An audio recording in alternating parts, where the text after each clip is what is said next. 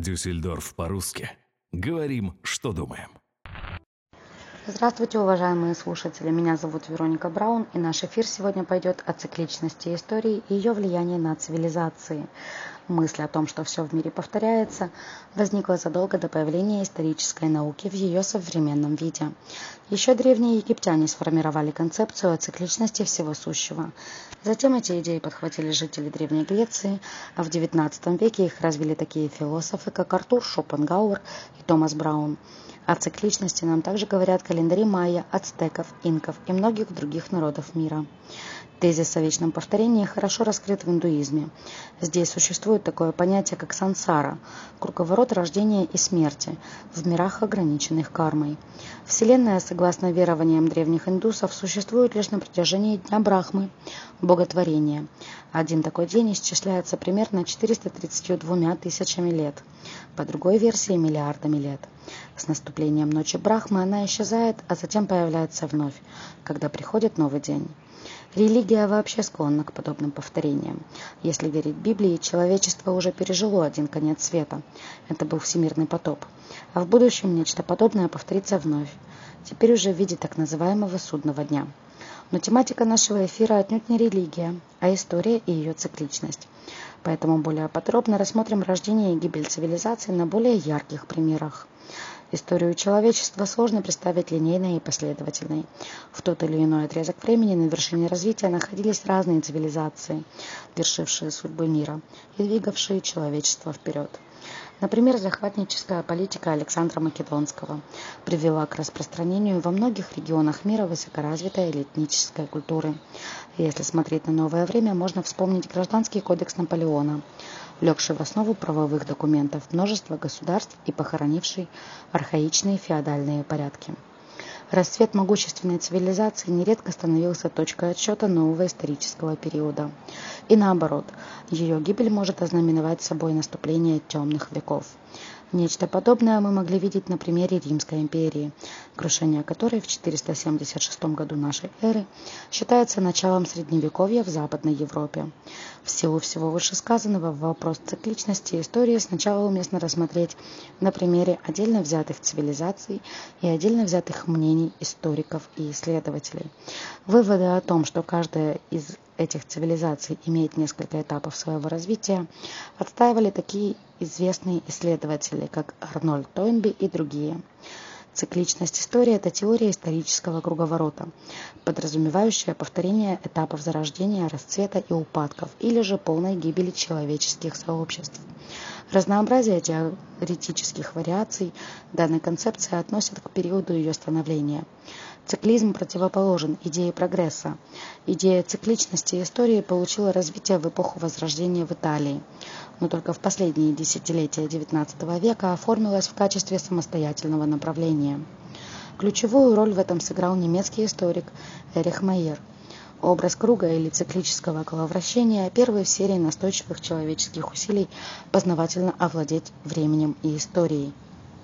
Истоками этот образ восходит к архаической мифологической картине мира, то есть мифам, повествующим о периодических катастрофах и обновлении мира, об умирающих и воскресающих богах и прочее.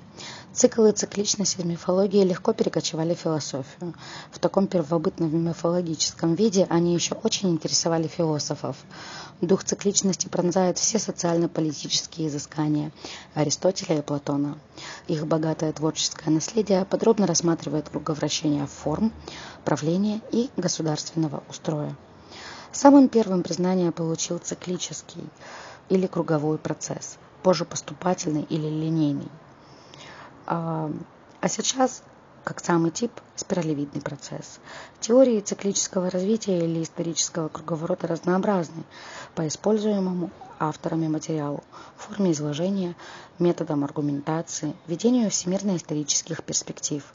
ВИКО Годы жизни 1668-1744 года. Создатель теории исторического круговорота считал Бога конечной причиной развития обществ и народов. По его учению, каждый народ в своем развитии проходит четыре стадии. Божественное отсутствие государства, героическое формирование аристократического государства, человеческое демократическое государство со свободой и естественной справедливостью, Упадок разрушения и возврат к первоначальному состоянию основной цикличности считал форму управления в обществе. У Вика субъект исторического процесса – отдельные народы, проходящие божественные стадии или теократические правила. Героические – направления аристократов, человеческое демократическое направление – которые и образуют истинный цикл. Идея цикличности в идеях разных философов. Данилевский, например, считал, что историю цивилизации творят люди, роль которых в этом творении различна. Так известны позитивные исторические лица – люди, племена и народы, которые создали мировые цивилизации. Негативные исторические лица – монголы, гуны, тюрки, которые сыграли разрушительную роль относительно других цивилизаций. Пассивные исторические лица являются этнографическим материалом для других исторических лиц. Любой народ в своем развитии прошел три стадии – этнический или племенной, государственный или политический, цивилизационный или культурный. Общая хронология, то есть историческая судьба у перечисленных цивилизаций, отсутствует, то есть они развиваются преимущественно обособленно. Отсутствует историческое событие, оказавшее воздействие на судьбу целого человечества. Цивилизации возникают при взаимодействии двух факторов – Появление творческого меньшинства, то есть элиты с не вполне благоприятными условиями, которые бросали вызов творческому меньшинству. Цивилизация представляет ответ творческого меньшинства на этот исторический вызов в формате религии, искусства, науки и техники, экономики и прочее.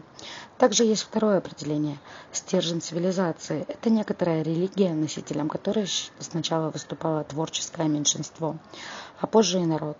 Цивилизации проходят стадию становления, расцвет и упадок, основа которых соответствующее состояние элиты – подлинный духовный и организационный стержень цивилизации.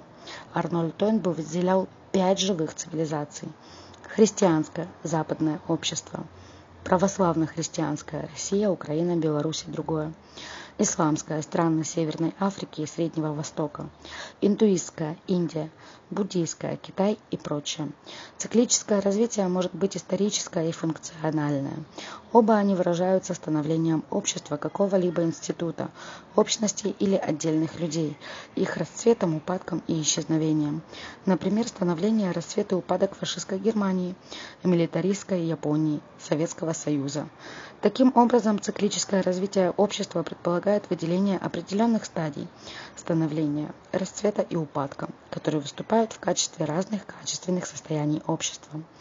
В циклическом общественном развитии выделяют несколько ключевых моментов.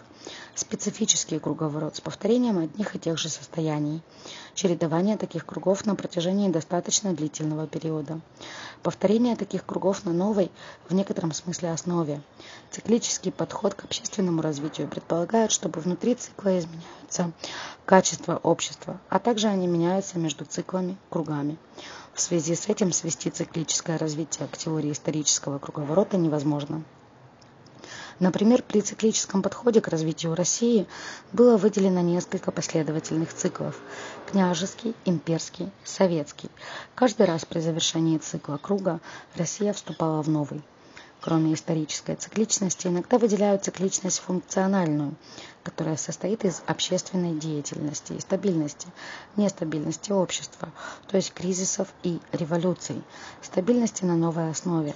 Здесь предполагается рассматривать характер функционирования социальных институтов, общностей и государств. В стабильном цикле воспроизводства естественно сложившиеся социальные общности, устойчивые формы деятельности социальных объектов, или же субъектов, их традиционные роли в обществе осуществляют общественную саморегуляцию. Социальная система, которая была выведена из равновесия через некоторый промежуток времени, снова вернется в свое русло. Оригинальный подход предположил российский ученый Валентин Александрович Машков.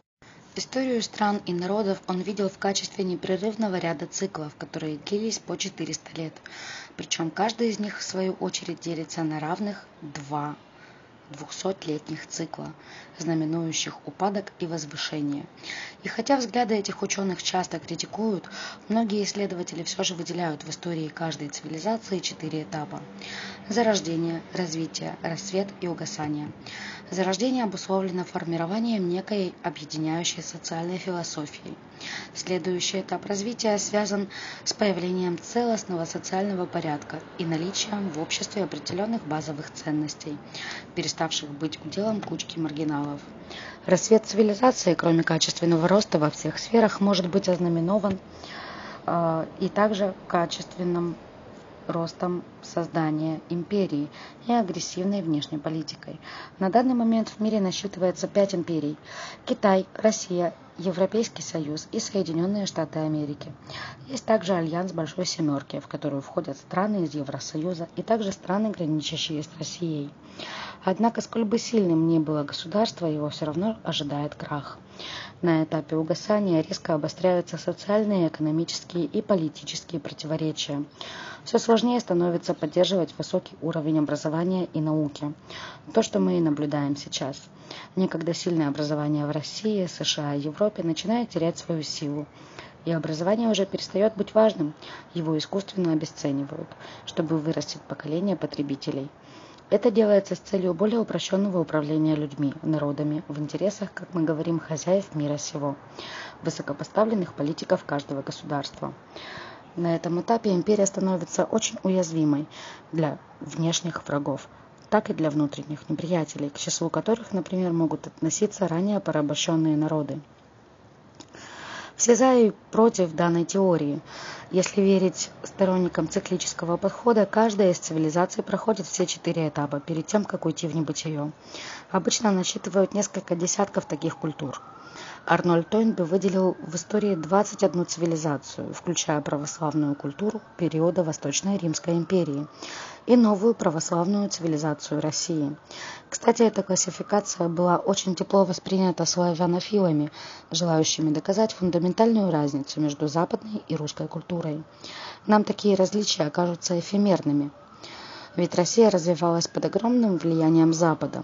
Однако эти выводы совсем не говорят о том, что каждый россиянин чувствует себя частью mm-hmm. западной mm-hmm. культуры. Скорее он показывает, э, скорее показывают, как события последних э, лет все с точностью наоборот – Данный пример хорошо иллюстрирует, сколь размытыми могут быть границы двух цивилизаций, и это лишь одна из возможных трудностей цивилизованного подхода. Другие из них также вызваны уникальными обстоятельствами, с которыми сталкивается та или иная культура, та или иная цивилизация. Например, закат Минойского государства в 1400-х годах до нашей эры был вызван природной катастрофой, сильнейшим извержением вулкана. Следовательно, мы не знаем, как бы сложилась его судьба не будь этого катаклизма, и не можем однозначно судить о циклах его развития. При этом крупнейшие империи едва ли могли пасть жертвой одного природного катаклизма или быть захваченными неприятелем. Такие прецеденты в истории есть, но они скорее исключения из правил. Приведем пример. Официальной датой краха Римской империи считают 4 сентября 476 года до нашей эры когда вождь отряда варваров Одаакр сверг с престола последнего императора Рамула Августа и сам стал королем Италии. Однако ни свержение императора, ни разграбление мира варварами не было бы возможным без затяжного социально-экономического и политического кризиса. В последние годы территория государства сократилась до размеров современной Италии. Очень сложной была ситуация с армией. Если образ дисциплинированного легионера в сверкающих доспехах еще можно соотнести с расцветом империи, то к моменту ее заката он уже был не актуален. Тогда на страже Рима стояли новые варвары-наемники, чьи ценности сильно отличались от римских, а уровень дисциплины и оснащенности зачастую оставлял желать лучшего. С похожими трудностями к концу своего цикла сталкивались каждая из империй. На данный момент мы видим проблемы с армией и дисциплиной в нескольких государствах. Перечислю некоторые, в которых мне удалось побывать и видеть все воочию. Россия, Украина, Беларусь, Израиль. Да-да, в израильской армии творится огромнейшая полнейший беспорядок, но, как известно, рыба гниет с головы. Вернемся к Древнему Риму. К этому моменту некогда доминирующая в обществе идеи окончательно утрачивали свой вес, а экономика не обеспечивала потребности растущего населения. Само существование государства уже не рассматривалось в качестве ценности, и никто из его жителей не хотел воевать и уж тем более умирать за него. Что-то похожее случилось в 1991 году, когда рухнул Советский Союз. Некогда великая держава канула в лету. Отнюдь не из-за происков внешних врагов. Такого монстра, как Советский Союз, в принципе нельзя было победить силой. Его крах произошел в силу глубочайшего внутреннего кризиса, как идейного, так и экономического. Таким образом, разные цивилизации, вне зависимости от времени их появления и продолжительности существования, действительно проходили через несколько циклов. Среди них зарождение, развитие, расцвет и смерть. Особняком стоит Китай, который неоднократно в своей истории переживал подъемы и спады, достигал высочайшего уровня развития, а затем утопал в крови междоусобных войн. Единый Китай существует и поныне, а первое централизованное государство на его территории было создано Цинь Шихуанди более двух тысяч лет назад. Однако многие другие империи пали, и возродиться из пепла им было уже не суждено. Итак, вопрос, к чему же все же держит путь человечества? Но что будет со всей человеческой цивилизацией в целом? Будет ли она вечно переживать периоды расцвета и заката, рождения и гибели культур? Возможно, но это будет лишь частью истины. Сложно себе вообразить, например, возврат к правовой и административной системе, действовавшей в Западной Европе в средние века. Едва ли мы в 21 веке станем свидетелями войн, аналогичных тем, которые велись в прошлом столетии. В последнем случае свою роль играют два фактора. Во-первых, технологии достигли такого уровня развития, при котором война двух мощнейших держав грозит уничтожить всю жизнь на планете. И это все-таки является сдерживающим фактором. Во-вторых, цивилизованные страны научились решать между собой вопросы мирно, без кровопролития. Здесь также важно отметить наличие единых для государств постиндустриального мира ценностей, появившихся в результате социокультурной эволюции последних веков. Сюда входят такие базовые ценности, как права человека и уважение к свободе слова, что сейчас активно пытаются изменить почти все государства. Их носителями являются не только европейцы, но и американцы, также многие народы, включая сотни миллионов представителей среднего класса стран Восточной и Юго-Восточной Азии. Станет ли либеральная демократия западного образца конечной точкой эволюции человеческой цивилизации, или же она или же она погибнет вместе с политическим влиянием Запада, неизвестно. Долговременный прогноз вообще вещь неблагодарная. Подведем итог. Тезис о повторяемости истории имеет право на жизнь но его не стоит воспринимать слишком буквально. Ни одно из событий мировой истории не повторяется один в один, а уж тем более спустя многие столетия, за которые в мире произошло множество структурных перемен. На данный момент мы с вами наблюдаем крах мира, который все мы знаем. Происходит обесценивание образования. Права человека также ущемляются государствами. Россию, Украину и Беларусь рассматривать мы не будем, мы это и так все прекрасно видим. Но такое же обесценивание происходит и в других странах мира. Израиль, Европа, США и так далее. Без прививки человек не может пойти на работу. Нарушается базовое право человека на работу. Без теста на коронавирус человек не может попасть в другую страну. Нарушается базовое право человека на свободное перемещение. Многие в стране передовики по прививкам делают прививки не только потому, что это необходимо для того, чтобы не заразиться, а для того, чтобы пойти в ресторан или спортзал. И этим, опять же, нарушается право человека на медицинскую тайну, которая относится к личной информации каждого индивидуума, так как медицинская информация является не только личной, но и тайной. О ней должен знать только пациент и лечащий врач, но и в некоторых случаях оговоренных законах правоохранительные органы. Такое ощущение, что действительно растят общество потребителей. Мало кто хочет получать высшее образование, развиваться и быть просто развитым. Людям предлагают низкоквалифицированную работу, которая не требует особых усилий и особых знаний за минимальные денежные средства, чтобы хватило их ровно на месяц. И приобрести такие же развлекухи, э, чтобы абстрагироваться от мира полного забот и проблем. С этим история сталкивается впервые. Уважаемые слушатели, как вы считаете, куда ведет нас история нынешнего мира, последних двух десятков лет, к расцвету цивилизации или ее гибели? Напишите, пожалуйста, свое мнение, нам это очень важно и интересно. А я прощаюсь и жду ваших комментов. С вами была Вероника Браун. До новых встреч!